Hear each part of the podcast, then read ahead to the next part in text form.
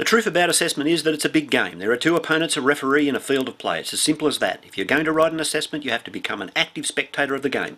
Let me explain how it works. On one side, you have valid, reliable assessment. This is one opponent. He must win at all costs, but often he loses.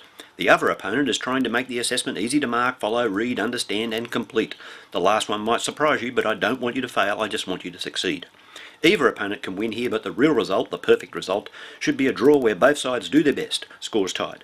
The playing field is either the accredited training system or the non-accredited system, but the opponents are still the same. Depending on the field you play on, the referee could be VTAB or one of the state bodies, and in the non-accredited field, your organisation's practices.